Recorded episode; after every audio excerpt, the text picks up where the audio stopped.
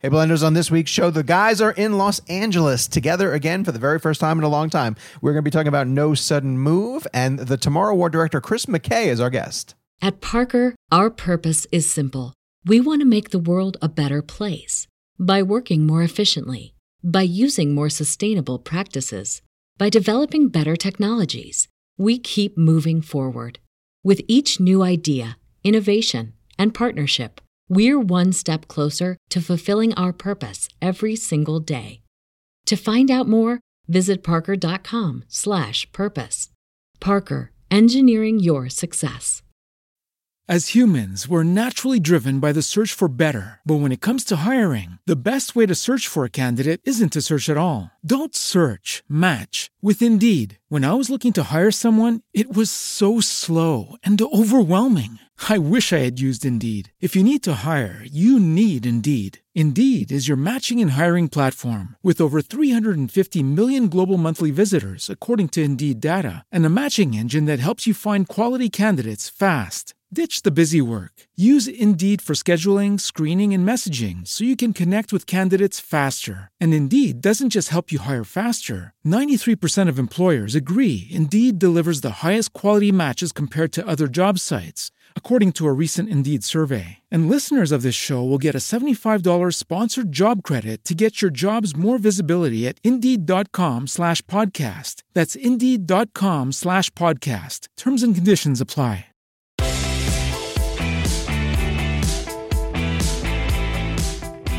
Hello, Blenders, and welcome, welcome, welcome to episode number one seventy-one of the Real Blend podcast, a podcast that is truly living a Once Upon a Time in Hollywood moment of their own. I'm Kevin McCarthy, here with my amazing two co-hosts in person. I'm going to introduce Mister Sean O'Connell first, who's having a great day with his ear. Hey-o. Good morning to you, sir. Oh, good to see you, Kevin. We are all together in Hollywood. In the shadow of the Hollywood sign, we're feeling very fancy. By we, I mean Jake Hamilton of Fox thirty-two in Chicago. Hi, Jakey. All right, I'd like to say something. Yeah. I did that yeah. a couple of months ago. Yeah. And people lost their shit. Yeah, I people can't wait to hear. Nuts. I want to hear their I reactions. Cannot wait for the love letters to start pouring in to Kevin McCarthy about how much they loved his incredible intro and how amazing it was that they shook things up. I, I can't wait for that to but happen. But it was an amazing intro, and I rightfully so deserve those accolades. Yeah. And you did it on the first no take. No one asked you, Gabe. And yeah. you did it on the first take. I, I didn't. Could you imagine if it had taken me three times? It only took me once. I mean, you are a live television person. I mean, too, so. Can you imagine if I messed up a couple all right. times? This week's show, as you can tell, we're all together live in Los Angeles. We are going to be recording a very special interview with friend of the show, Quentin Tarantino, later tonight. Um, this is going to be a weird show today that we're recording because we're all a little bit... Um, jazzed. Uh, we're, we're a mix of nervous and anxious and um, yeah, so we're going to do our best to put together a regular show. We're, we're going to try to be coherent, but also keep in mind we're recording a show with something in the back of our mind yes. that, that is very much distracting all four of us right but now. But that doesn't mean we don't have a great show planned. Um, we're going to be reviewing a ton of movies that are opening in theaters uh, and some that are coming to streaming, including No Sudden Move by our friend Steven Soderbergh, uh, who was on last week's show, if you didn't get a chance to listen to that. And this week we have Chris McKay, who directed the Lego Batman movie and has a new film called The Tomorrow War uh, that is opening on Amazon Prime with Chris Pratt. So we're going to give you that review too. Uh, if you guys are watching us on YouTube, what are they getting on YouTube? YouTube this week. Uh, YouTube, you will get this episode. You can come watch us at youtube.com slash realblendpodcast. Um, and on Friday, we're having another bonus episode with Josh Lucas, which we can talk more about later, but has become one of my favorite interviews we've ever done. Yeah, Josh he Lucas, amazing. he was, uh, he's in The Purge. And he's in The Purge. He was um, the Forever Purge. Not doing The Forever Purge, right. He was not doing traditional junket. He wanted to do longer form interviews. Uh, we did forty-five minutes with him. Yeah. And it was fantastic. So I can't wait for you guys to listen to this. So, um, and then, of course, the premium. Premium episodes, which you guys can get on Monday.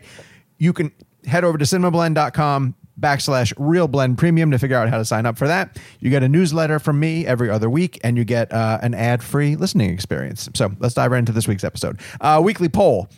W- okay, so again, we're back to Tarantino. The reason why Quentin is having us here in Los Angeles is that he is launching his first ever book, uh, a novelization of Once Upon a Time in Hollywood. And the idea of these novelizations is, uh, we read a lot of these growing up, people would write a book about a movie that was coming to theaters, and this was a chance to sort of read the story of it, go into deeper detail about it. Um, but not just that. Yeah. A lot of times these books, these novelizations, uh, to make sure that they were written and published in time to coincide with the release of the film, they were oftentimes written based on the first draft of right. the screenplay. Right. So a lot of times it was fun for movie fans to read the books and kind of pick apart the differences, because a lot of times there would be major differences. Characters would behave differently. Uh, there'd be plot points that maybe were, were added or left out or whatever the case may be. Right. And uh, just because, as you know, scripts change as as the movie continues and plows on through production.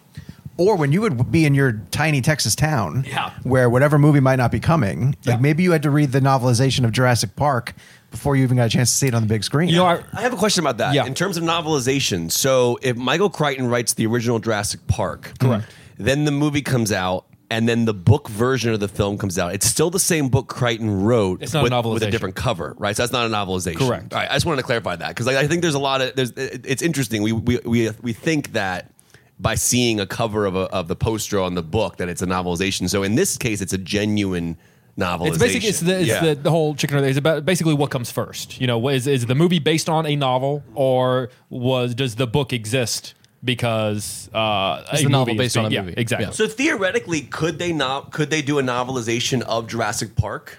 No, but that wouldn't be Crichton's. That would be based on the movie. I haven't read the book. It would, I guess, if it's so different from the book, it's pretty different. Um, you could, you I, could come up with I, like a totally different. If you if you get the chance, because I know you're a reader, uh, read the original Jurassic Park. One, if they were to adapt it like page for page, true for true, yeah. it would be a fairly hard R-rated film. That's kind of um, cool. There are a lot of scenes. In fact, the opening scene of the film, The Lost World, yeah, uh, with the with the young girl on the beach, is from Jurassic Park. Um, and there's also, there's a scene that, that always haunts me. I, I read it once uh, when I was in school, and then and then once when Jurassic World was coming out. There's literally a scene where a dinosaur eats a baby's face. Oh! Uh, yeah. It's brutal, dude. It's a brutal book. So the book is R-rated. Yo, super R-rated. Dude, what's interesting about huh. the P G thirteen version of Jurassic Park, though, that we've seen, I, I always felt that film just felt natural and didn't feel restricted. Oh, sure. And I think that there's a way to do it, but I want, I would love to have seen like the R-rated version of that movie. Well, speaking of loving to see versions, the weekly poll, and Kev, I'm going to put it to you. Uh, we asked the listeners, after Once Upon a Time in Hollywood, what other Tarantino film would you like the, to read the novelization of? That's a good question. Uh, I gave options. Kev, I want you first to tell me what you think the audience picked. And then secondly, I want to hear what your pick would be. The options we gave them would be a novelization of Pulp Fiction, Kill Bill, Inglourious Bastards, or other. Okay, I'm going to guess our audience went... It's so funny because I feel like they're gonna, they're, they're automatically going to default to Kill Bill because of our because of the joke we have on the show. And if you're not, if you haven't listened to our previous episodes, uh, the argument being that Sean thinks it's two movies and Jake and I think it's one movie. I'm going to go Pulp Fiction uh, for my choice personally and the choice the audience chose. You're correct. forty-two percent of people went with Pulp Fiction. Um, the reason why I would have said Kill Bill, believe it or not, is because I think that there's a lot more mythology to that mm-hmm. story, and you know, places where you can sort of go off the path yeah. of the of the tale. Also, and be a explore. significantly longer book. Yeah, for be, sure. That's a, that's a behemoth of a book. So, uh, did you look at other at the others' comments, Gabe's? Like what people? It was in? pretty much uh, a lot of Django. I saw Django. Of his, yeah, it was all of his was his it? movies, except for Jackie Brown, which is based on a book. Right? I would say yeah, that's Elmore Elmore yeah. Leonard. Yeah. All right, so most people pick Pulp Fiction, and uh, you can now, as of today, today's the day that Once Upon a Time in Hollywood, the novelization, hits stores. So I absolutely would recommend picking it up. And also, Sean's not joking. We're literally looking at the Hollywood sign yeah. right now as we record. There's a, there's a sweet irony to this this moment that we're having right this now. This is very cool. This so, is, and it's safe to say, we won't get into it because we're, we're moving along. We all very much, if you liked the movie, you will love the book. Yeah. There's so much more to it than that you didn't get. It's a different experience. It's so yeah, different. Yeah, don't, don't think that, like... Well, there's no point in reading it because I've seen the movie and oh no, oh, there's it's, so it's much. A, it's more. like by, by chapter one, you're yeah, in new. You territory. can tell just by it's a it's a scene you know, but characters are in different places than they yeah. were in that scene. It's you can yeah you can tell from page one this is different. It's Absolutely. Very different. All right, um, it's not going to be all Quentin this episode, I promise. Because oh, so next week, next week we're not going to have a, a traditional show. It's It'll, going to be the two hour uh, interview with uh, ourselves. It'll and be Quentin. the live show. Yeah, yeah, it's going to be. Um, And then, but then, what are the bonus ones we have coming up? Uh, we have Josh Lucas this week, and then I don't think we have a bonus next week. I could okay. be wrong. But. Okay, gotcha. Um, and in the meantime, we have Chris McKay. Chris McKay, again, directed The Tomorrow War uh, with Chris Pratt, and he was nice enough to come join the Real Button Plot podcast for a deep dive into this film uh, and a couple of other teaser spoilers for things he might be doing with D C. So, without further ado, Chris McKay for the Real Button podcast. Chris, how are you, sir? Good. How are you? How you doing? I'm doing wonderful. Thanks for taking the time.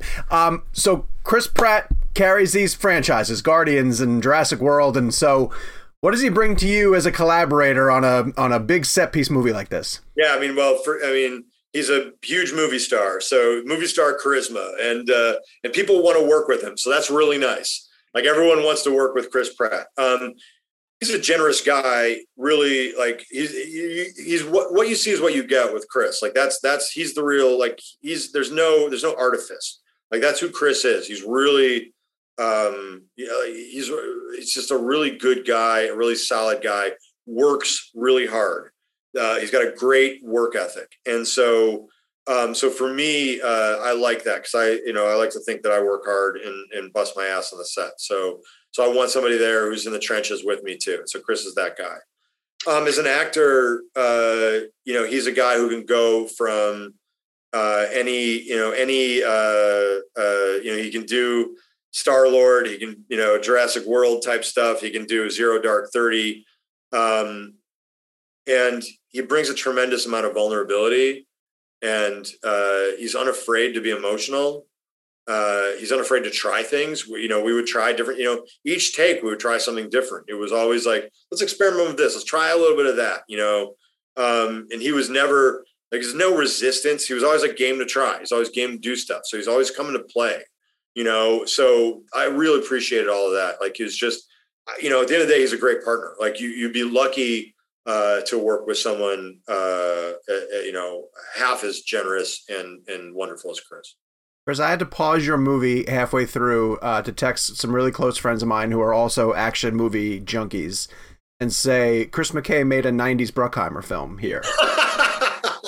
um, and I meant that with all due respect. I mean, I was enjoying myself so much because I got to this one point where, like, in the middle of your film, there's an action set piece where in my mind I thought, well, this has to be the end. and it's yeah, yeah. and it's not. Um, and so I don't want to give away any spoilers, but like, was it deliberate for you to mess with structure? Is that what appealed to you about this this take? Definitely. I mean, you could, you know, anybody that read the script, I think when when when the thing that we're that we're talking about happens, um, yeah, people are like, wait a minute, what the fuck is happening? Like, I thought this was going to go a different way.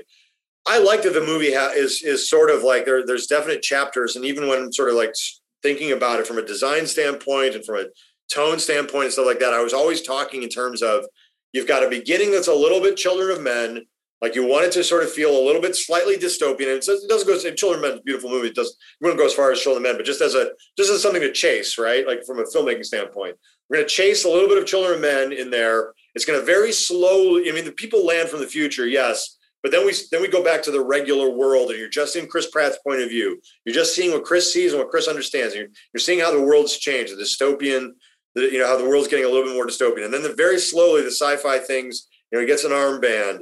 He's got to, you know, he's got to go talk to his estranged father to maybe get the armband off. That doesn't go. Then he goes to the military processing place, and and you know, you, you get, you know, you start to see the Army of the Ordinary come together, and the colors change and the mood changes and things like that. And then the wormhole opens and it's big color. And then you go into Miami and it's a war movie that becomes kind of a horror movie.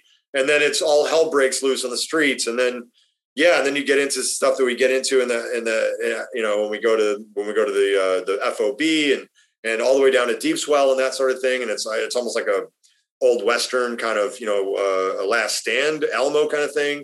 At the at the at the at Deep Swell, and then it kind of becomes a little bit like a heist movie where you're going to put a team together and go do something. And you know, yeah, I think that stuff. Like, I think because the movie continues to evolve organically out of the situations and that sort of thing, it keeps a movie that's over two hours long from feeling like it's two hours long. But it's also, to your point about Jerry Bruckheimer, um, uh, it's also a movie where there's a lot of fun cast turns and people that show up that you're pleased to see, even if they're only on screen for a little while. Yep. You get, there's a joy to some of that stuff that they get to do. And you're kind of, you know, the movie just keeps kind of, um, for lack of a better way of describing it, entertaining you um, with something new uh, every every chance we get. I'm so glad you brought that up, because one of the things I admired most about it was the pace of it. Like it it it basically puts the foot on the pedal and doesn't stop from the time it gets going. And so, can you replicate pace on a set, or is it something that just comes together in the edit? Is it something you can get your actors to mimic?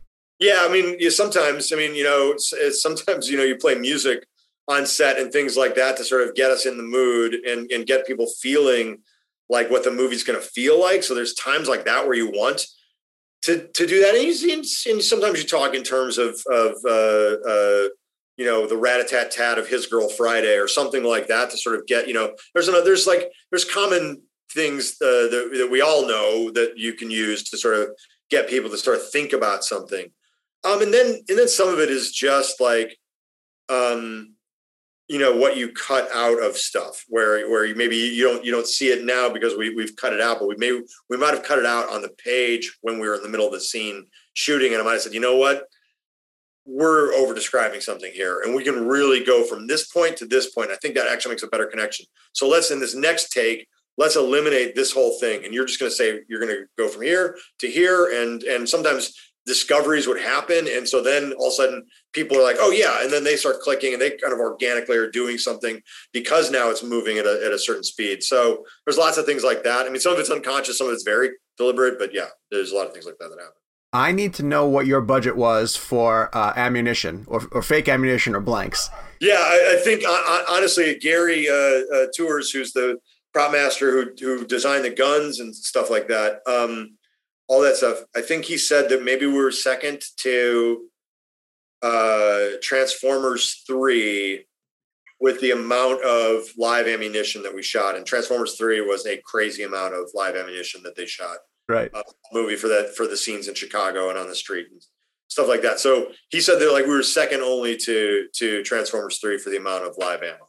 That's insane. Yeah, I was speaking to your cast, and they were talking about how after a, a shot, after a take, you had to go through and sweep up all the shells because they can't be there for continuity's sake. Yeah, yeah, I like doing stuff practically. You know, like I want, I want it. You know, that's why I want to have as many practical occasions. Let's let's not do as much. Let's do as little green screen as possible. I mean, obviously, we had to do sky replacements and building replacements to turn Atlanta into Miami and things like that. But I, but I, I you know, there were. I just wanted us to, you know. You know, I wanted real muzzle flash. I wanted shells flying. And I and I also wanted the the real danger because, you know, when shells are flying, I mean, there's one shot that we didn't have, that we didn't put in the movie. There's actually two two things I'll describe that we didn't put uh, in the movie. But one of them was like Chris and Mike Mitchell, like behind a car shooting at the white spikes down the end of the street in Miami. And there's like fucking shells flying out of Chris's thing and they're bouncing like over Mike Mitchell's head because he had just, you know, because they're playing it like it's real, like there's like there's spikes flying. So Chris gets in there and they're firing and Mike's getting down and there's shells flying over Mike's head. And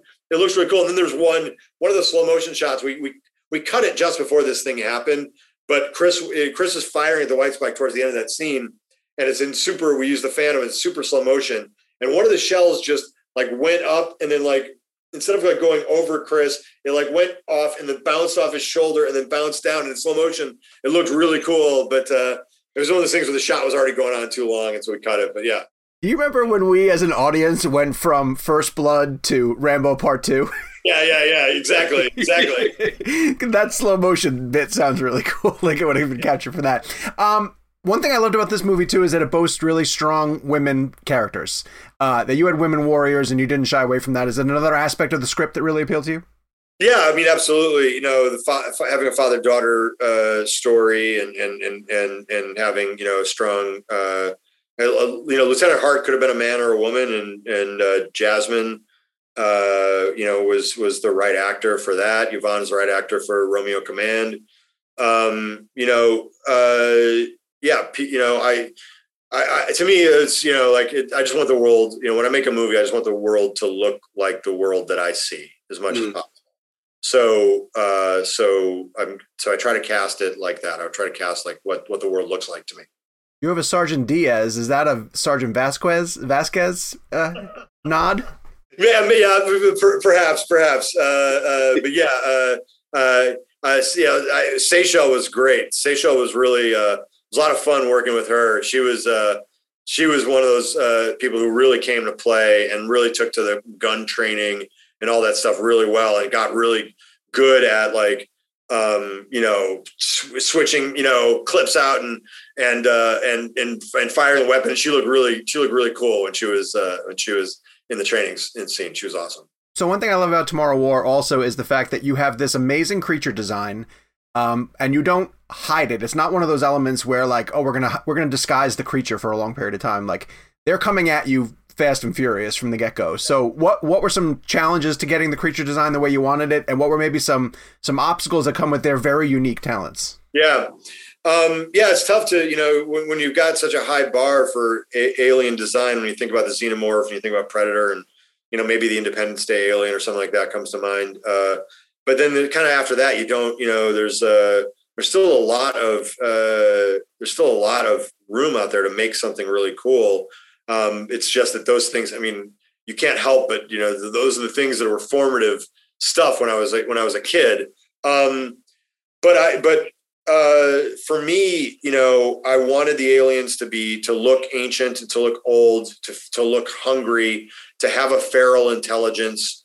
Um, and, uh, and those were the design challenges I put out to the team, and they came up with some really cool, really odd stuff. And and one of the reasons why we settled on this is because there was there was a there was a there was you could understand that they were that they had armor that was impenetrable, that they could armor up, they could also communicate to each other, they had offensive weaponry with the tentacles and and that sort of thing. And and so there was a lot of uh uh there was a lot of uh, uh pros to the, to that design. They're also kind of just scary. They looked, they they looked like evil, and and and they looked, their teeth looked messed up and stuff like that, and just stuff that I was really trying to chase. So, um, it, when we came down to movement, the you know there was you know I wanted them to move like wolves and coyotes. So it was kind of trying to study some of that, but also they had the ability to like,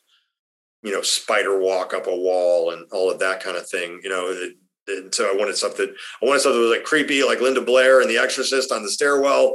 And I wanted stuff that was, you know, also like, sort of like, holy shit, they're fast and they're agile and they, you know, they're going to come and, you know, they're going to attack. Um, and, and that communication I think was key too. So it was a lot. I mean, we went through, we had a lucky, lucky, we had a great, you know, Jamie Price, uh, visual effects supervisor, was amazing. Uh, and, and the teams that he put together at the different studios that did it, particularly Weta, Uh, but all of our studios, Frame Store, everybody, um, uh, they they put uh, they they they really brought a lot to the table to make the White Spikes feel like characters. Because to me, that's the most important thing. I didn't want them to feel like just monsters or things or whatever. I wanted them to feel like characters, and because I think that's that makes the difference between why something's memorable or not. It's that you feel like, even though I don't understand their language or something like that, I know something about them by watching them, you know? And so a lot of times I've just asked for really like observed detail as much as humanly possible.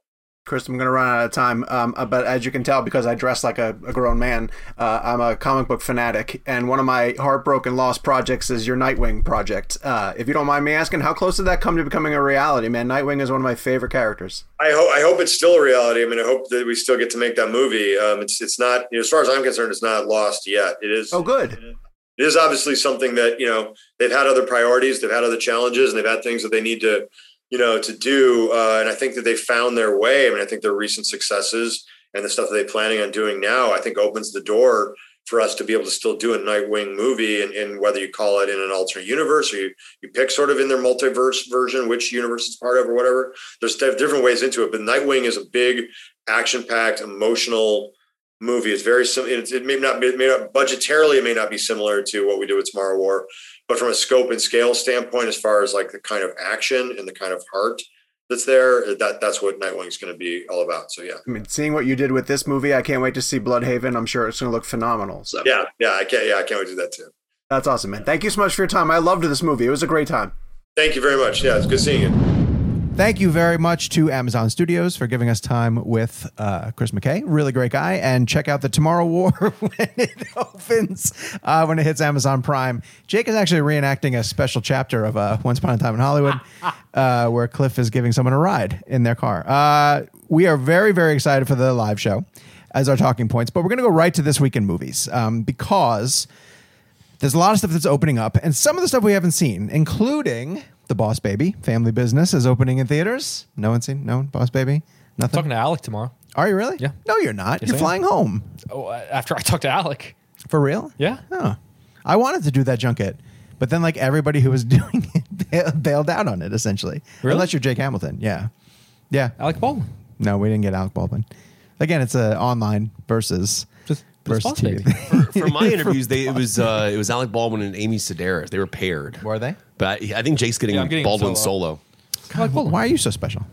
Uh, Summer of Soul, which is, help me out with this, Gabe. Questlove's documentary? Questlove, yeah. Questlove, uh, I think it's the first thing he's directed. Okay. Um, it's a documentary about, oh, I forget the name of the festival, the Harlem uh, Cultural Festival.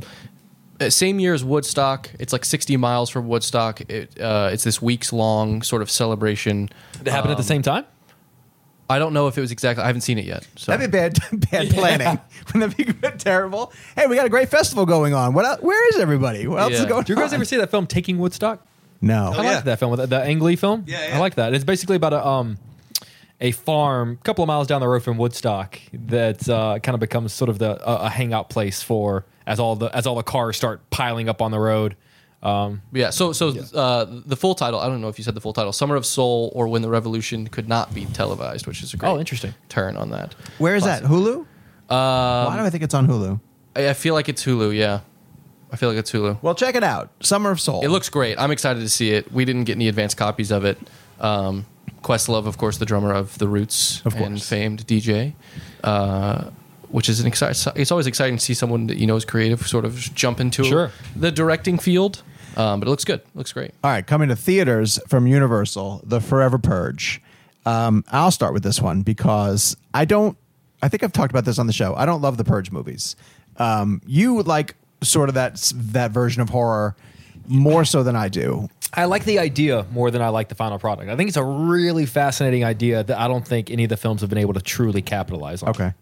Kev, did you see it? I have not seen that, but I am very excited about listening to an interview that you did with Mister Josh Lucas that yes. I've been hearing rave reviews about. I know that, uh, and by the way, I think our audience is going to be really, really surprised how much of a cinephile uh, Josh Lucas is. So I just wanted to plug that. I think we'll have it on the show next week, Friday, right? Friday. So uh, this be, actually this Friday, Friday coming Friday. What's weird is that Sean only had Sweet Home Alabama questions. It's true. Yes. Yeah. So if you're listening it's, to this now, it's going to be a bonus episode on Friday. So make sure you yeah, keep an eye out for I, the tweets. Sorry, I mentioned it earlier um, that I, this interview was great, and we always prefer when the three of you can do it. But this is one that um, Sean did solo, and I was there to, you know, for tech reasons, and it turned into a massive cinephile conversation.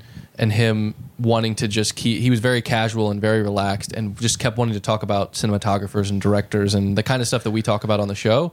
And I think I think the kids at home are going to... Yeah, love Sean it. tells a story, and, and I, I, I, I want to keep this, obviously, for the for the, for the listeners to listen, but there was a, a moment, I'll let Sean tell this, in the interview where you kind of like... It clicked in your mind that this wasn't just going to be like a standard movie interview. You were like, oh, this guy...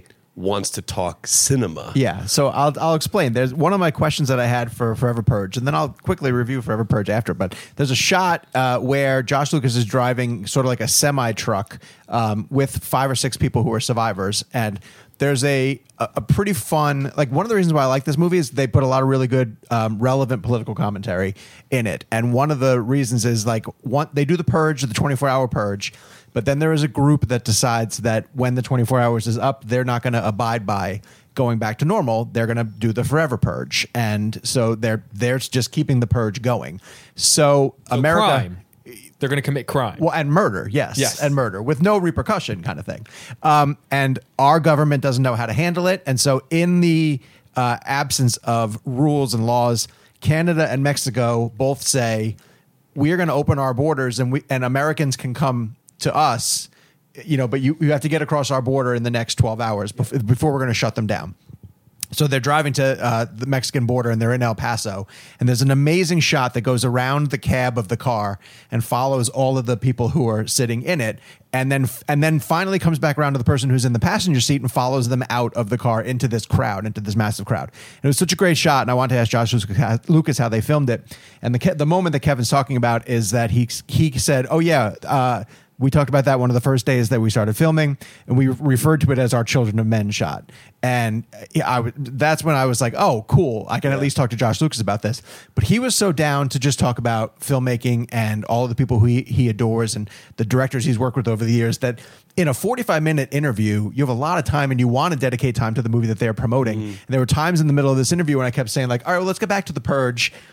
And he'd be like, yeah, I don't really like scary movies. Anyway, so let's uh, let's talk about Chivo and let's yeah. talk about, all, like, he was just the greatest guy. And for the audience who may have not seen Children of Men, I know a lot of our audience has, but uh, if you haven't seen it, it's one of the greatest movies ever made, Alfonso Cuarón. And the shot that Sean is referring to is a shot that is in, in a vehicle with Chiwetel Ejiofor, Julianne Moore, and Clive Owen. It's the pi- uh, the ping pong ball shot. And a little uh, interesting fact about that scene is the ping pong ball is fully C G I.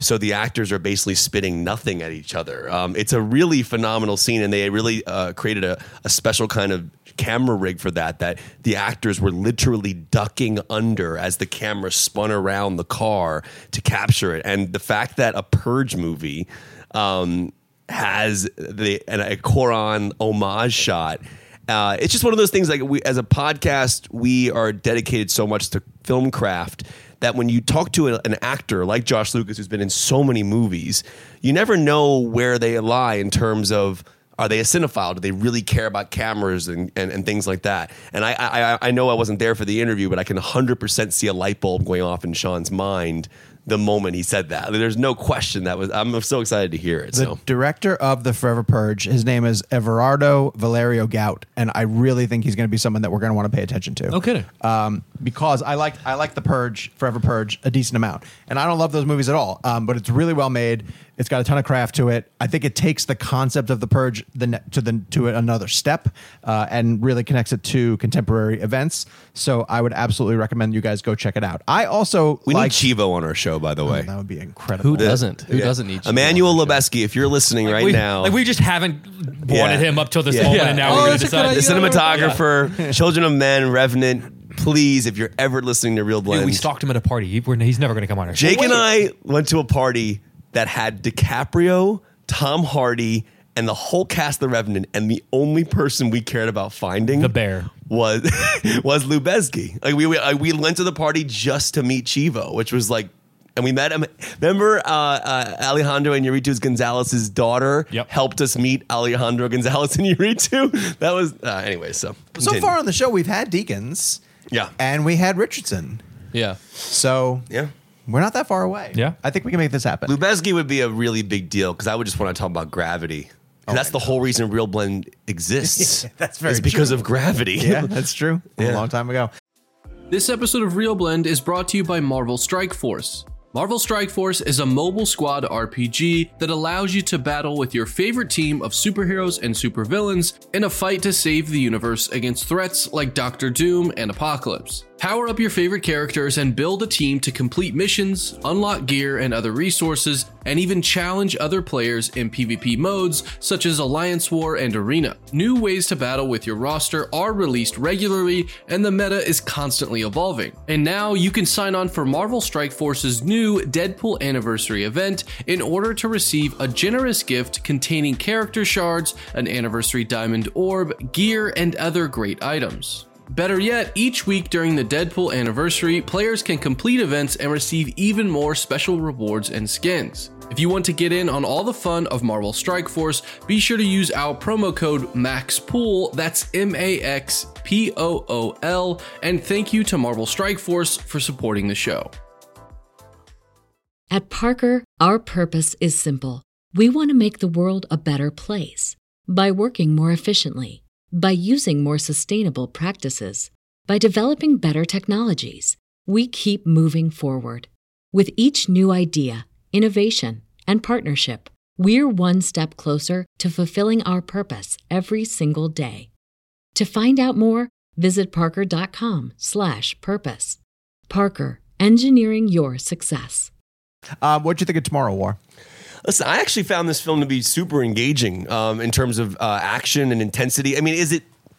It's very, very familiar. I mean, there's no question that when you're watching it, Jake and I were discussing this earlier, there's Terminator involved in it. There's a Edge of Tomorrow and element involved in it just by nature of the name, um, but also just uh, in Aliens. You know, for me, Chris Pratt, th- this is a big film that's coming out on Amazon Prime Video. I wish it was in theaters. Mm.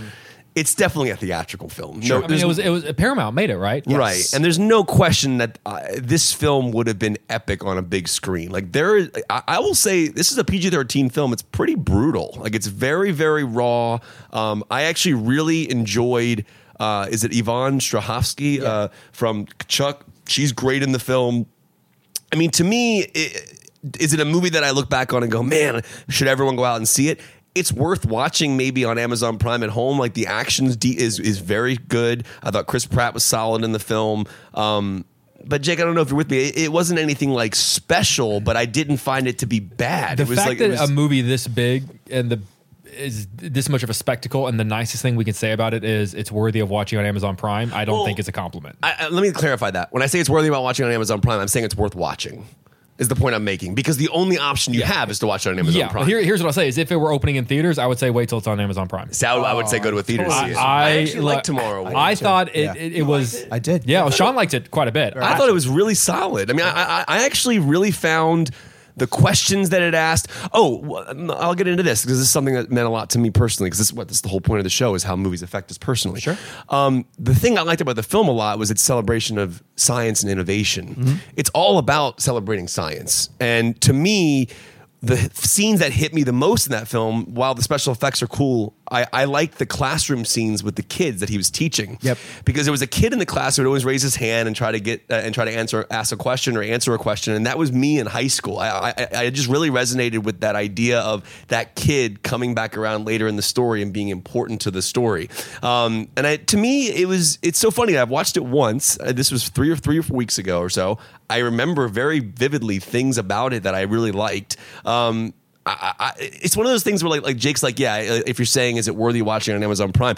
Is it a great film? No, but I really enjoyed it. I mean, to me, it's worth watching. Absolutely. Yeah. I, I described it as like a nineties Bruckheimer movie. Yeah, perfect explanation. It reminded me very much of that level. Like it's, it's, It's got a sheen sort of to it. The action is, is choreographed in a certain way. I asked Chris McKay in our interview about the ammunition budget. It feels like they were firing off a million rounds in that movie. I loved the creature design of it.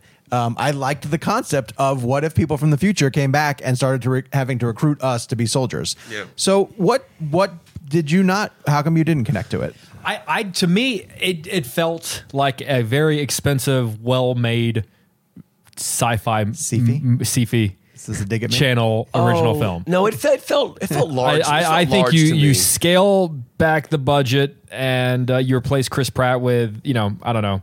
Uh, There's one of the, some one of the good dudes from Sharknado. Pratt's in great though. in it. See, I think I, to me, I don't I don't like this generic action Pratt star. I like I, his, like like this his performance in Jurassic World.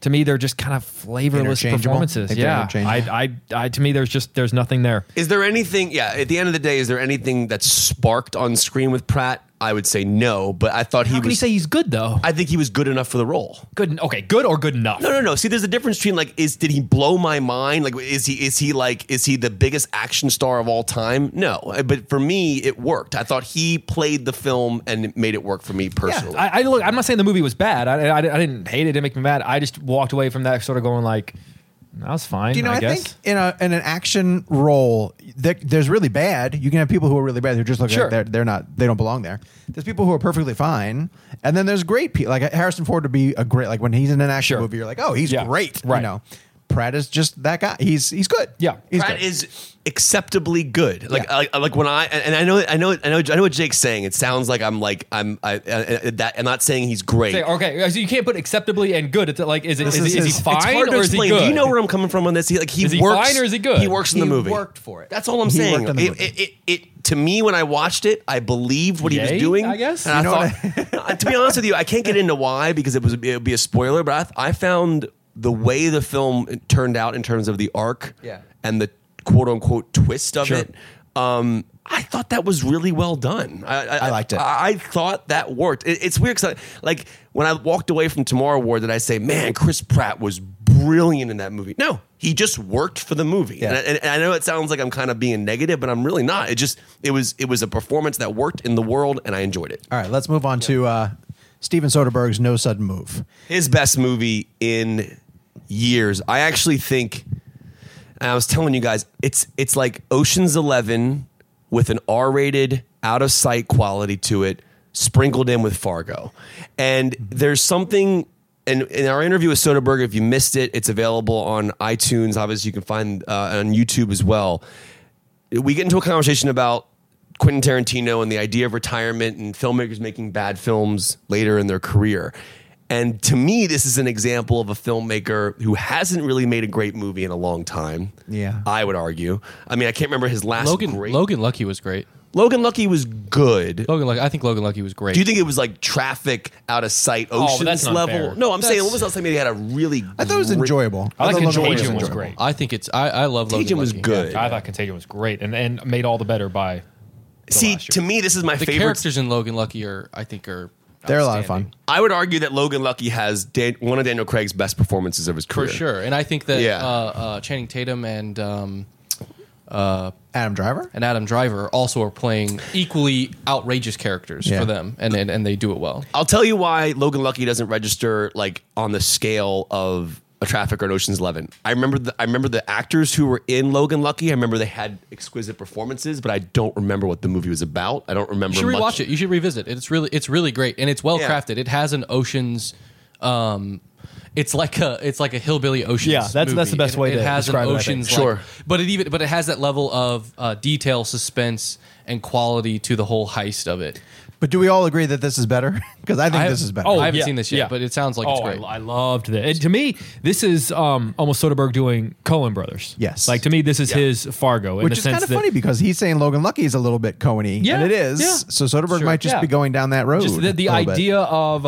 Uh, a crime gone wrong. Yeah. Um, where you're trying to figure out, wait, that didn't go the way. And then also there's, without getting too much into it, the the average Joe who who thinks he's on par with the criminals and finds out very quickly in all the wrong ways that he is in way over his head. Mm-hmm. Um, it's a it's a great cast, but everyone kind of gets their moment. Um, and uh, it, no one feels like they're in it just to be like, all these characters are, are yeah. pretty pretty well established in their own right. We joke about this a lot of times in movies that when a, a, a story teases a character that we haven't met yet and they're significant, then when you meet that person, it better be played by someone yes, yeah, yeah. good. yeah. And when a movie drops the ball on that, I think savvy cinematographers or people who watch movies a lot will go, ah, oh, that's all you got? Yeah, you know? that's, oh, that's who it is. The performances in, in the film are amazing. I mean, I, Del Toro is one of my favorite actors of all time. And like when he when he's on screen, he commands such an interesting presence yeah. that I'm just always fascinated by every detail of his performance, his mannerisms, his eyes. There's something about his eyes. And um, there's a really fun moment in the film. Um, the characters, if you listen to our Soderbergh interview, uh, the characters are wearing these like really freakishly weird, simple masks. Um, so for the, for, I'll give the storyline. So essentially David Harbour's character um, and his wife and his kids live in this home. Uh, David Harbour's character has access to a certain document that is connected to a negative aspect aspect of the automobile industry. Um, it's actually a really profound film because it really kind of digs into a history of Detroit that I didn't know much about. So like through through the entertainment of what Soderbergh brings as a director, I actually learned history yeah. about Detroit. Yeah. So to me, without getting into it, that title card at the end was very interesting. one hundred percent. And like it, to me, it's a win-win when a film is not only just entertaining, but it's also like, I had absolutely no idea yeah. that these that the neighborhoods were displaced in this way, that this was all happening. I mean, obviously we we have a concept of kind of that time period, but I didn't know the Detroit specific story. And I think uh, at the end of the day, the basic premise is Harbour has an a- has access to a document that is kind of that would be damaging to the automobile industry, and uh, some type of character wants access to it. He hires these three bad guys: Kieran Culkin, Del Toro's character, and then um, Don Cheadle. Don Cheadle. And like as, as Jake said, it's like this the idea of like what can go wrong. Like, you know, this could be a simple in and out. You go in, you get the document from Harbour, and that's it. But obviously something goes wrong. Something goes also wrong. I love that in our interview that Soderbergh said like I wrote this to work with Don Cheadle. Like I don't think Don Cheadle gets that kind of attention from a lot of people. Yeah, like, well, Cheadle take it for ensemble. Granted a little bit. Is this his sixth movie? Great with Soderbergh, but he's great. He's yeah. so good in this. I I was thinking. Uh, I was talking when we did the junket for this. Don Cheadle and Del Toro were were paired together. Cool pairing. It was a great pairing. You know what one of Don Cheadle's best movies is, and it's it's not a Soderbergh movie, is Boogie Nights. Like, oh, oh my yeah. god! Do you remember that scene in the in the donut shop? He just wants to listen to yeah. country music. Oh my god! So, I can relate. Yes, but um, I, I want to give Soderbergh credit. Obviously, uh, he's the D P on this film. He's been a D P on a lot of his films. Um, he's named Peter Andrews as the D P. You can learn you learn that about that in our interview, which is interesting as well. Um, I love the lens choices in this film. It was yeah. a very very immersive, very deep. Uh, depth of field, I would argue, just in terms of the way the lens captures the atmosphere. Yeah, I want to let people in on the, a little bit behind the scenes too. Like Kevin will watch something before us and he'll start texting us about very specific technical details. And when he was be like, when he's like, guys, the lens is in this movie. And I was like, all right, Kevin's on a tear. But then I, I watched I usually get it. nervous whenever he does that because my I, nine times out of ten, I'm going to go like, oh, it's going to be something that's going to annoy me. Like it's, Snyder's it's aspect gonna be, ratio It's going to be an aspect like ratio. You yeah. ended up liking Snyder's aspect ratio for uh, Justice no. League. You said no. it was one of the greatest superhero movies of all time. That's true. It's what it says on the box. Yes. You, you know what would have made it better? Bitch. Oh, a full screen aspect ratio. Makes no sense. But the lenses in this are really phenomenal. Yeah, and they really add cool. something really special so, to it. And for, for, for a visual perspective, it's almost like a fish eye, but not as jarring. It's uh, these lenses that he used in the film are, they they add this really interesting sense of surrealism to the world, if yeah. that makes sense. It was it was it was kind of like a perfect. Um, and the guy who does his score is a David Holmes. Um, it feels like you're. It has that pacing yeah. of the Ocean's yeah. music, and yeah, yeah. Soderbergh's really good at that, like underscored, like almost like jazz feeling to the way a yeah. scene moves. I expected this to be not. It, yeah. it would have been bad had it been, but I was expecting this to be a much slower film. one hundred percent than it ended up yes. being. Yeah. And that and this thing it mo- moves because yes. of Dave. I think David Holmes is. Gore, if I hope mm-hmm. I'm getting his name right, is kind of what makes that move. But you'll really notice the lenses if you if you want to look out for it in shots where the camera is like either turning or moving. Watch shots or a tracking people, shot, right? Or they're walking to a car. Basically, the way I can uh, describe the lens is if you have an iPhone twelve or one of the latest iPhones, if you go to the wide angle lens on your phone and shoot a video and tur- and move your camera, you'll see the left and right side of the screen mm. morphing a bit. That's kind of what the movie plays out as. It's not as jarring as that, but it's a really interesting choice. And well, I think see it. The movie's available. Yeah. You can watch it now. Yeah, you can watch well, it now. Or if you have H B O Max. It's available on H B O Max. And I think this is only an H B O Max only. Correct. I don't think yeah. there's any theatrical. Right. I, I think it's safe to say it's one of my favorite movies so far this year. I li- it's yeah. one of the best movies of the I year. I liked it a lot. And it's also one of the best films Soderbergh's made in a long time. Well, we're going right. to play Steven Soderbergh Blend later in the show. Maybe that's Kevin's choice. So it might be Kevin's choice. Put a, put a, I don't think it is. So don't make any sudden moves. Put guys. a thumbtack in that. Uh, Jake, tell us why Zola is such a special film. Oh, man, this film. Uh, so for people that um, haven't had a chance to listen to our bonus episode, which you absolutely should, after seeing the film. Janixa Bravo. Yeah, she's uh, she, she's a talent to watch for sure. So this is a film based on uh, a, a twenty fifteen Twitter thread that involved one hundred forty-eight tweets. Now, a, it involves the idea of an exotic dancer who met up through particular circumstances with uh, with another girl who is a dancer. And the girl she meets says, look, my boyfriend and my roommate are going to hop in a car and drive to Florida, and there is this club that we've been told that we can make massive money at if we dance. Would you like to join us? And she says, sure, why not? Over the course of, of their two-day trip to Florida, Zola starts noticing that things are just a little strange. So she starts tweeting. And things just get more and more ridiculous. Over the course of forty-eight hours, not to give too much away, it ends up involving sex trafficking, uh, pimps, prostitutes, a man that throws himself off a balcony, and murder. And so all the while, she's tweeting while it's happening. And now those tweets have been turned into a film called Zola. And this thing was just, I, every, every fifteen minutes, I think I let out the F word. Uh, which for some reason I'm, I'm I'm too shy to say now uh, on the show, but uh, I, yeah, it's uh, it's I was astounded with the style, the rawness of it. Mm. The rawness um, comes from the sixteen millimeter. It's it's uh, it's really really gritty, yeah, like very grainy, but in in a way where you. The grain actually becomes part of yeah. the story. It, it, you're watching something that's kind of dirty, and, yeah. and, and, and, and, and I mean that in the best way possible from a filmmaking perspective.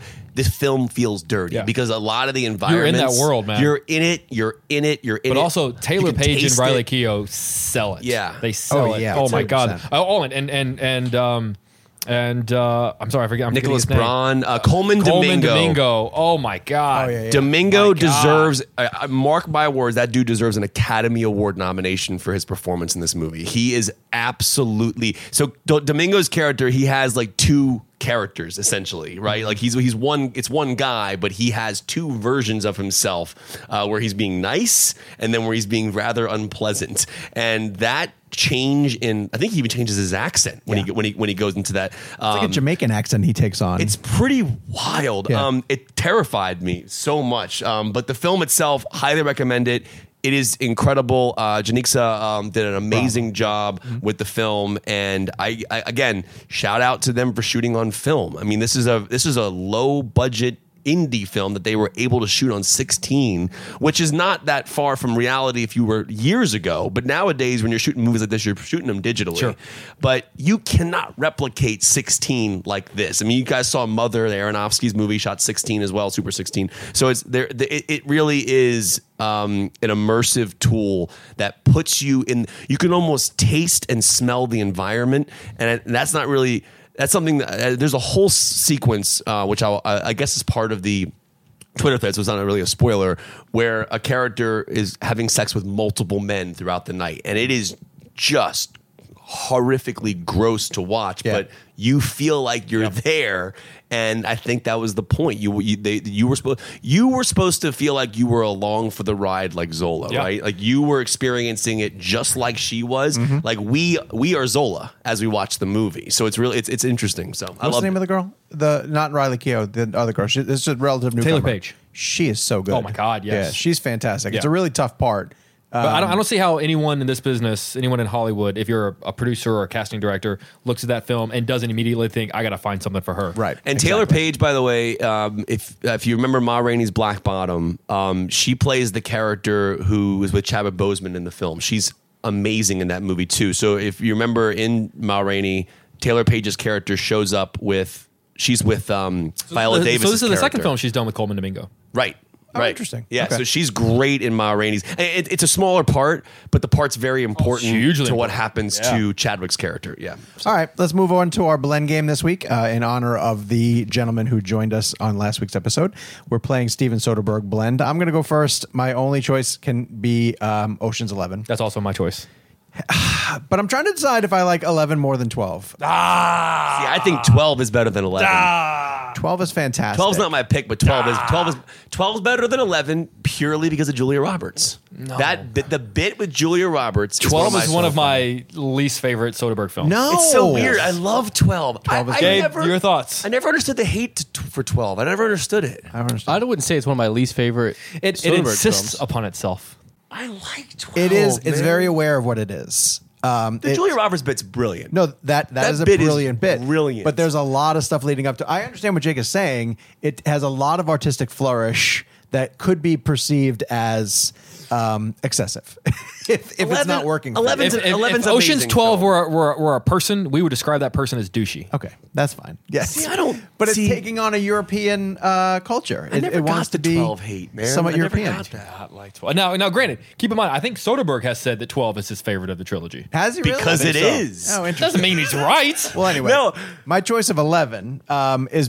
Mainly because of the cast. Like, the cast is incredible. Uh, it's even when you look back at it now and kind of think of getting all those guys together. Yeah, oh, my God. Um, it would seem really hard. It seems one of those situations where a bunch of actors who are friends with each other didn't mind taking whatever types of pay cuts or, you know, moving whatever schedules around so they'd get a chance to work together. Yeah. Uh, you keep asking that very interesting question about um, George Clooney telling you that movies like that are harder to make. Yeah. Um, and that for them in the ensemble, it's not because they're just hanging out with sure, their friends. Sure. But to try to coordinate all of it and to film it in Las Vegas um, and and to have a heist film, like heist films only live and die if the heist works. Of course. Right. And so. But, um, and also like we're kind of tricked as well in a really fun, sweet, clever way. Like, yes. like not not tricked in the like, oh, like you like, OK, that wasn't fun. Like like we kind of, you know, we're. Um, There, there's so many moments where you think it's going poorly. Right, right, right. And, and it's just that we've been left out of, like, it gives us, what do you, what do you want to say, like eighty percent of the plan? Oh, yeah. But but that twenty percent lets us have a really fun, enjoyable moment at the end. Do you know the moment where, uh, that I will always remember is when you think Clooney's getting beaten up by that giant guy. Yeah. And then they're faking it behind the door. See, for me, it's the uh, Carl Reiner, you think he's going to have a heart attack. Oh, really? Because okay. throughout the movie, he's kind of like... Which, when you re- look back, you're like, oh, maybe he just has indigestion. But yeah, it yeah. kind of like leads you to believe that he's having some heart issues. Yes. So when he drops, you think, oh, my God. And then Brad Pitt shows up. Did someone call for a doctor? You know who's amazing in those movies is Scott Conn. He's good. But, but with loves, Affleck. Yeah, those are those the two way, the are way they great argue. Together. Yeah. That's funny that like you mentioned a lot of these people who are like everybody automatically goes to like Damon Pitt. I love yeah. Scott Conn in that movie. But like Elliot Gould is yes. fantastic. Yeah.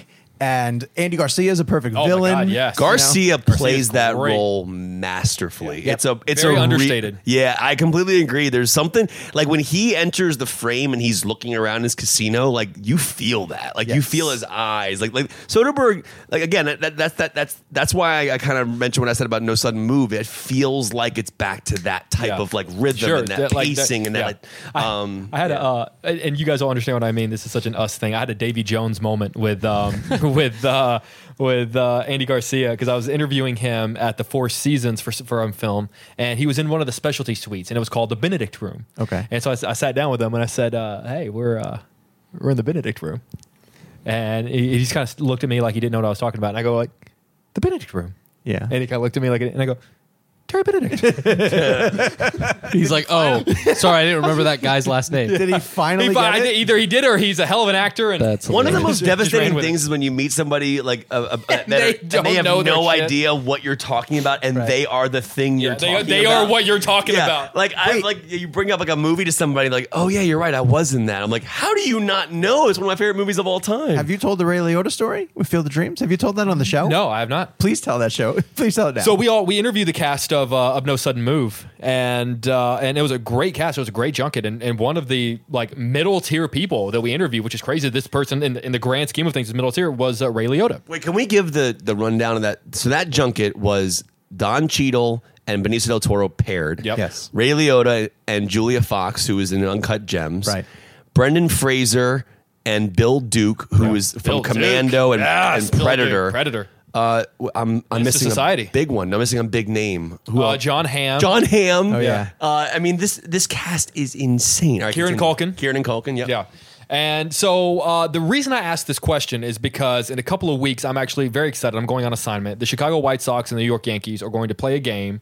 Uh, a real game at the Field of Dreams in Iowa. So because one of the teams playing is Chicago, uh, I'm going to go on assignment. I'm going to cover it. We're sending a sports guy to cover it from a sports angle. I'm covering it from a film angle.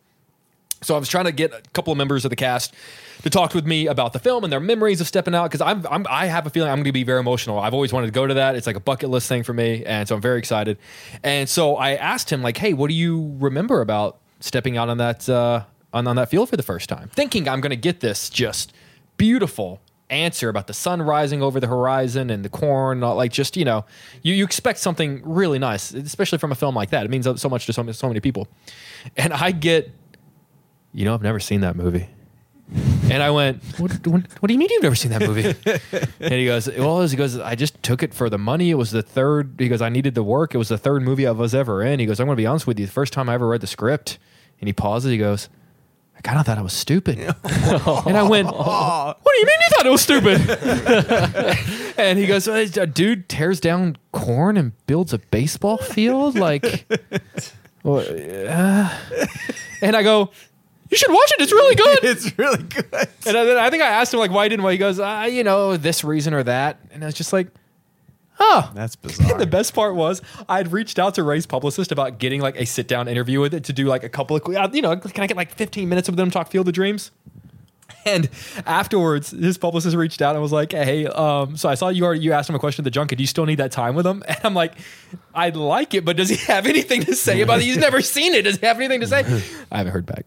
You should say, like, we should watch it together. We should watch it. Oh. I, I pitched that. It did not go over his head. A Ray Liotta commentary track would be great. This is stupid. This is stupid. So, yeah. He's just tearing down corn. All right, what, can, what does he think this is, Interstellar? We both liked uh, Ocean's Eleven. Kevin, what's your pick? Uh, mine's Traffic mm-hmm. because I, I, I, I rewatched recently. And it's, it holds up it's so well. It's a masterpiece. Well. I, I, I, remember, I remember seeing it at Regal Kiln Creek. Um, it was, you know, Soderbergh at that point. I mean, I was a big... big Sex, Lies, and Videotape fan. I, I, he, Soderbergh was a big part of my film journey in terms of, like, you know, Tarantino and Soderbergh, and, like, finding Traffic at the time I found it was really a big deal for me. Um, just in terms of, like, performance, it really kind of, it really jump-started my love for Del Toro. I went back and watched a lot of his uh, filmography, Basquiat and all those films because Did of, you discover him in Traffic before you did Usual Suspects? See, I saw so well, Usual Suspects. When I saw Usual Suspects, I was like really young, so I, I Del Toro wasn't more wasn't really he on wasn't my radar, yeah. right? So Traffic, I was in college. Go to hell. Traffic was a big deal. Um, the reason why I chose Traffic is because of the different color palettes in that film yeah. that represent the different storylines, the different areas. I also found it incredibly, incredibly uh, interesting. Uh, Michael Douglas's arc in the film and kind of what he has to go through with his own daughter, and considering what he's doing. You know who that was supposed to be? Who? Harrison Ford. Really? Yeah. Yeah, I think Doug. See, it's funny. I can't imagine anyone else in that yeah, role. Yeah. Um, Why did he bail? Do you know? I think it was a scheduling thing. Well, I think it was originally offered to Douglas, and he didn't like the way the role was written. And then Ford came in and like helped them kind of change the character and develop the character a little bit, and then ended up dropping out.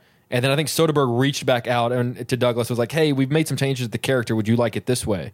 And Douglas liked some of the changes that had been made. Didn't he meet Catherine Zeta-Jones on that movie? Why do I have a feeling that he met her on that movie? I Is she in that movie? I don't think so, because she's pregnant during that film, and I thought that they, she, that she was pregnant with oh, that's his child. Okay, maybe. I don't know. I'm, I'm remembering wrong. Well, either way, Traffic's my pick. It's great. Phenomenal oh, film. And, and it holds up so yeah. well, and, and, and, and it's, oh, it's... Yeah, I mean, it's, Soderbergh knows how to handle a cast, man. That was one of the things, you know, really, if you get, if you haven't had a chance to watch No Sudden Move and then go and listen to our, our long-form interview with Soderbergh, um, we talked to him about making, when you have an all-star cast, making sure everyone gets a moment, and, and yeah. uh, it's it's just fascinating. But, but the thing that, that, you know... It changed uh, Del Toro's career, though. Oh, I, he won an Oscar for it. I, I, and talking to Cheadle and Del Toro at the junket for that, for the for No Sudden yeah. Move, and having them r- remember their thoughts of Traffic yeah. was... Like, I honestly, one of the beauties of getting to do what we do for a living is when you can talk to someone from a movie that you love and then you feel their same passion for that project, right? So I remember when I asked both of them to remember their thoughts on and memories of Traffic, they lit up. Like, like Benicio Del Toro's answer made Don Cheadle like emotional, like, because they they they really really loved that project, and you can tell they loved that project because the work on screen is genuinely amazing. Um, but at the same time, to talk to the two actors who are in it twenty years later and hear that they still feel that way about the film. Um, you know, Del Toro is one of those is one of those actors where, like, I don't really know much about him as a person. I just know his characters, right? And like Snatch and all those movies that he did, those those are like, Del Toro was like one of my favorite actors as growing up. Traffic was really, again, as I said, the jumpstart for me for loving his films. I went back and watched Usual Suspects, obviously. Um, I even liked Wolfman. I liked his Wolfman. Yeah, the one with Hopkins and Emily Blunt. I barely remember it. I know I saw it when it came in theaters. He turns to a wolf. Does he really? He's a man who uh, turns into oh, a wolf. That title's deceiving. You know what's I'll really interesting? Isn't is Del Toro the most Tarantino-esque actor who's never worked with Tarantino? You know, whenever you and I were, were talking That's earlier funny. today, and I remember thinking, like, you know, just because, so Kevin and I were doing some live shots earlier in front of the New Beverly, and I and one of the live shots I did, I was tossing to my interview with um, Benicio, so I had both Benicio and Tarantino on my mind. And actually, earlier today, I thought, you know, that would be a great actor to be in a Tarantino film. That's never. Yeah. I think he could he could rattle off that. You know, he's and well. Speaking of him and Tarantino, I think De, Del Toro's Oscar, I think, is one of three for performances that are mostly not in English. I think he's one of them. Christoph Waltz for Inglourious Bastards is one of them. And I think there's one more that I'm not remembering. It's interesting. Oh, another performance I want to point out for Traffic is Luis Guzman, um, who is, his character is with Don Cheadle's yeah. character. Like that, that duo was unbelievable. Like, like Traffic is just heavy hitting. And I rewatched it recently with my father-in-law. Just I sat down and just popped it on. I was like, I'll watch the first twenty minutes because it's a pretty heavy film, yeah, obviously. Oh, yeah. And I'm telling you right now, I was watching it on my father-in-law's like thirty-inch television, and not not that nothing wrong with the thirty-inch television, but when you, I saw that last time I saw that movie was in a theater, right? Sure. It still grabbed me. Mm-hmm. It still freaking grabbed me. I'm like, I'm I'm over thirty feet away from the T V on a couch. The sound system, and it's just a pure, like, you know, movie that's just playing on there with no real great picture, no real great sound, and the color palettes just took my eyes and focused me. And there's something about, I don't know if this is just the way my brain works, I like visual cues that change the setting and or time period. One of my favorite Or, uh, examples of that would be Grand Budapest Hotel, sure, where he jumped different aspect ratios to tell you what ye- what year you were in or what decade you were in. You're, are, you're watching Cruel Summer. Yes. So I started it recently. Yeah. After making fun of you. Yes. One, I apologize. Thank you. Because it's great. But you would find it interesting because it it, it takes place in three different years, nineteen ninety-four, three, three, four, ninety-three, five. ninety-four, ninety-five. And it also jumps around in time. And also, you're, you don't know exactly what's going on. And the main way that you ha- you have to keep everything straight, aside from a couple of like character appearances, haircuts, yeah, uh, are, are the styles in which they shoot. Yep. The the color palette for each year yep. is completely different. Yep. It's a, uh, and, it's I, a and great I thought of you way. Whenever that happened. And one of them is that very deep blue, like from Traffic. Yeah. And that was that's the whole thing. And one of the things I wish I could have asked Soderbergh, which I didn't, we didn't have time to get to, was were those color palettes done mostly in post, or did they actually achieve those in camera? Because I would love to know if they were shooting each one of those segments yeah. with the actual color palette, or did I mean, the, they? The, the the one in Mexico is just so grainy, right? I feel like that's, and I don't. I, I would imagine they did it in camera like that, but I actually don't know. I mean, like it, it seems so organic to the to the film that we're seeing, but I don't know. It, well, it, to me, those those choices as a filmmaker have the ability to either derail your film and make you realize you're watching a movie, or they have the ability to keep you in it. Yep. And make you wonder, oh, oh, I'm back in Mexico now. I'm back in nineteen ninety-three now. And like your brain subconsciously does it for you because of the visual cue. And a good filmmaker does it that way. That works. So, so audience picks are going to remind you the number of films that we didn't get to. Uh, Stephanie Diamond said Sex, Lies, and Videotape. Travis Russell went with Out of Sight. Uh, Christian Hestus went with Lucky Logan. Indy Christina, Brant Phillips uh, both said Contagion. Alex Thomas went Ocean's thirteen. He Yo, went th- I love Pacino in Ocean's thirteen. Do you? Yeah, I, oh, I, I like thirteen. I think yeah. I think thirteen is significantly closer to eleven than it is twelve. Oh, twelve is better than thirteen. You you just don't like twelve. Hirak Shah and Rob the Mind uh, said Ocean's twelve, and then Dust, Dustin Stout, Michael Kamens, Kimberly Sue, and many many others went with Ocean's eleven. Uh, next week, you can reach out to us to play the Blend Game on Twitter using hashtag. Hashtag food scene blend. You're gonna oh, pick a scene. Good one. Oh, I already know my answer. I know yours. You know my answer. Yeah, I know your I asked answer. You about it today. Yeah, so I know you yours. Can let us know your pick uh, via email at realblend at cinemablend dot com. Great one. Or one. Play along on social media. Um, at that uh, email that I gave you, realblend at cinemablend dot com, that's where you can also leave us a review if you would like to. Uh, you can also go over to the Apple Podcast page and leave us a review there. When you do, we will read them on the show. Uh, our next premium episode is going to be something new that we are trying called the I M D B game. Uh, and so we'll see how that works out. Again, you can get access to all the episodes of Real Blend, Real Blend Premium at cinemablend.com backslash Real Blend Premium. And in the meantime, and especially uh, lately, you're going to want to go to our social channels and follow us for updates. Updates and highlights from the Quentin Tarantino uh, two-hour oh interview God, yes. that we're doing at the New Beverly. Sean, I would like to, to do something to prove to people that we're all in the same room together. Huh? I'd like to... What? I'm what? sorry, what? I'm sorry, what? So so this is a rock that I'm just going to no. softly tap it. I don't mic. like that. I and don't then, like tapping gonna, the mic. Yeah. Ow! See, there you go. We're, we are we are all in the same room together. Yes, we are. Why? And throwing no rocks at each other. But they, maybe they did till now. Did you have to hit me with a rock? uh, at Jake's Takes, at Kevin McCarthy T V, at Sean underscore O'Connell, at Gabe Kovach. Real blend out of context. There you go. There's and your, there's your line. Why did you have to hit me with a rock? All right, we'll talk to you guys next week. Hubie. At Parker, our purpose is simple. We want to make the world a better place by working more efficiently, by using more sustainable practices, by developing better technologies. We keep moving forward. With each new idea, innovation, and partnership, we're one step closer to fulfilling our purpose every single day. To find out more, visit parker.com slash purpose. Parker, engineering your success. Say goodbye to your credit card rewards. Greedy corporate mega stores, led by Walmart and Target, are pushing for a law in Congress to take away your hard-earned cash back and travel points to line their pockets. The Durbin-Marshall credit card bill would enact harmful credit card routing mandates that would end credit card rewards as we know it. If you love your credit card rewards, tell your lawmakers, hands off my rewards. Tell them to oppose the Durbin-Marshall credit card bill.